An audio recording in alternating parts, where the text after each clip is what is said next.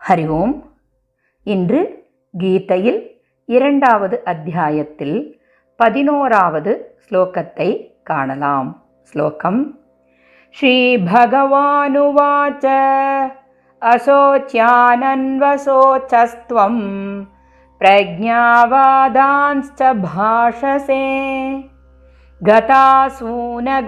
गतासूनगतासूंश्च नानुशोचन्ति पण्डिताः श्रीभगवानुवाच असोच्यानन्वशोचस्त्वं प्रज्ञावादांश्च भाषसे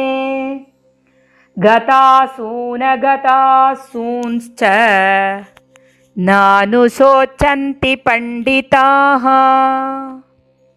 ஸ்லோகத்தின் அன்வயக்கிரமம் त्वम् असोच्यान् अन्वशोचः च प्रज्ञावादान् भाषसे गतासून् अगतासून् च பண்டிதாக ந அனுசோச்சந்தி ஸ்லோகத்தின் பாவார்த்தம் நீ துயரம் கொள்ள தகுதியற்றவர்களின் பொருட்டு துயர் கொள்கிறாய் மேலும் அறிஞர்களைப் போல பேசுகிறாய். ஆனால் உயிர் துறந்தவர்களுக்காகவும் உயிர் துறக்காதவர்களுக்கும் அறிஞர்கள் வருத்தமடைய மாட்டார்கள். ஸ்லோகத்தின் தாத்பரியம். அர்ஜுனனுடைய குழப்பத்தினை என்னவென்று முற்றிலுமாக புரிந்து கொண்ட பகவான் பிரச்சனை தொடங்கும் இடத்தையே அதாவது பிரச்சனையின் அஸ்திவாரத்தை முதலில் சரி செய்ய நினைத்தார்.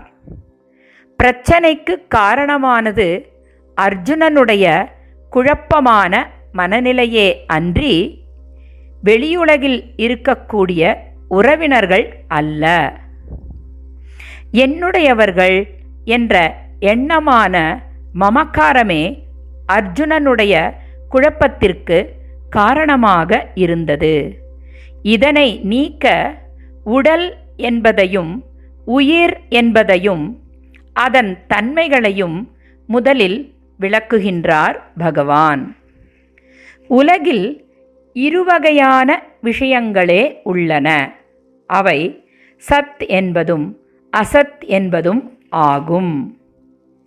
அதாவது ஒவ்வொன்றுள்ளும் இருக்கக்கூடிய இரண்டு நிலைகள் அழியக்கூடிய ஒன்று என்றும் அழியாது இருக்கக்கூடிய மற்றொன்று என்பதும் ஆகும்.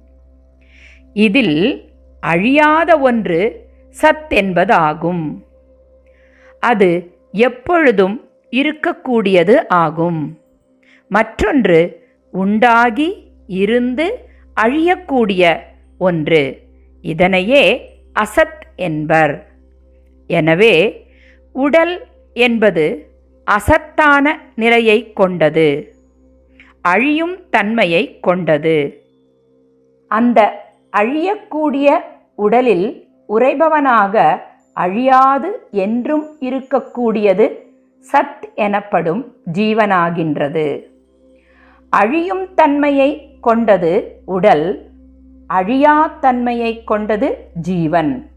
இது இயற்கையின் தன்மையாகும். இந்த இரண்டிற்கும் வருந்துவது பொருந்தாது. இந்த வருத்தம் அறியாமையினால் வந்ததாகும் என விளக்குகின்றார் பகவான். ஆகையால் பிறந்தவர்களை நினைத்தோ இறந்தவர்களை நினைத்தோ வருத்தமடைய மாட்டார்கள் பண்டிதர்கள் என்கின்றார் பகவான். மனிதனுக்கு ஏற்படும் பிறப்பு இறப்பு லாபம் நஷ்டம் போன்ற சூழ்நிலைகள் அவனது முன்வினை பயனாக வந்தமைகின்றன. அதாவது பல பிறவிகளில் செய்த கர்மத்தின் பலனாக வந்தமைந்தவையே இந்த வாழ்க்கை என்னும் பிராரப்தம். வாழும் வாழ்க்கையில் நமக்கு சாதகமானதும் பாதகமானதுமான நிலைகளைக் கண்டு வருந்துதல் மகிழ்ந்தல் துயரம் கொள்ளுதல் போன்ற செயல்கள் அறிவற்ற செயல்களே ஆகும்.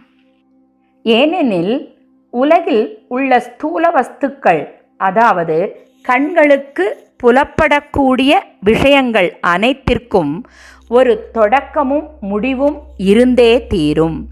எந்த ஒன்றுக்கு தொடக்கம் என்பது உண்டோ அதற்கு முடிவு என்பதும் உண்டு.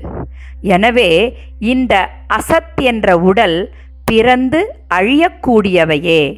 இதனை உணர்ந்த பண்டிதர்கள் எதற்காகவும் வருந்துவது இல்லை. சத் அசத் என்பதின் நிலைமையை உணர்ந்ததால் தங்கள் கடமையை செய்யாதிருப்பதும் இல்லை. உண்மை நிலையை உணர்ந்து இன்னும் அதிக ஸ்ரத்தையுடன் தன் கடமையை சரிவர செய்கின்றனர். அர்ஜுனா உன்னுடைய பேச்சு மட்டும் ஞானியரைப் போல இருந்தது. ஆனால் செயலில் அஜ்ஞானியாக உள்ளாய் என்கின்றார் பகவான். மேலும் சத் என்பதை பற்றிய பகவானின் விளக்கத்தினை நாளை காணலாம். ஸ்ரீ கிருஷ்ணம் வந்தே ஜகத்குரும். ஓம் தத் சத்.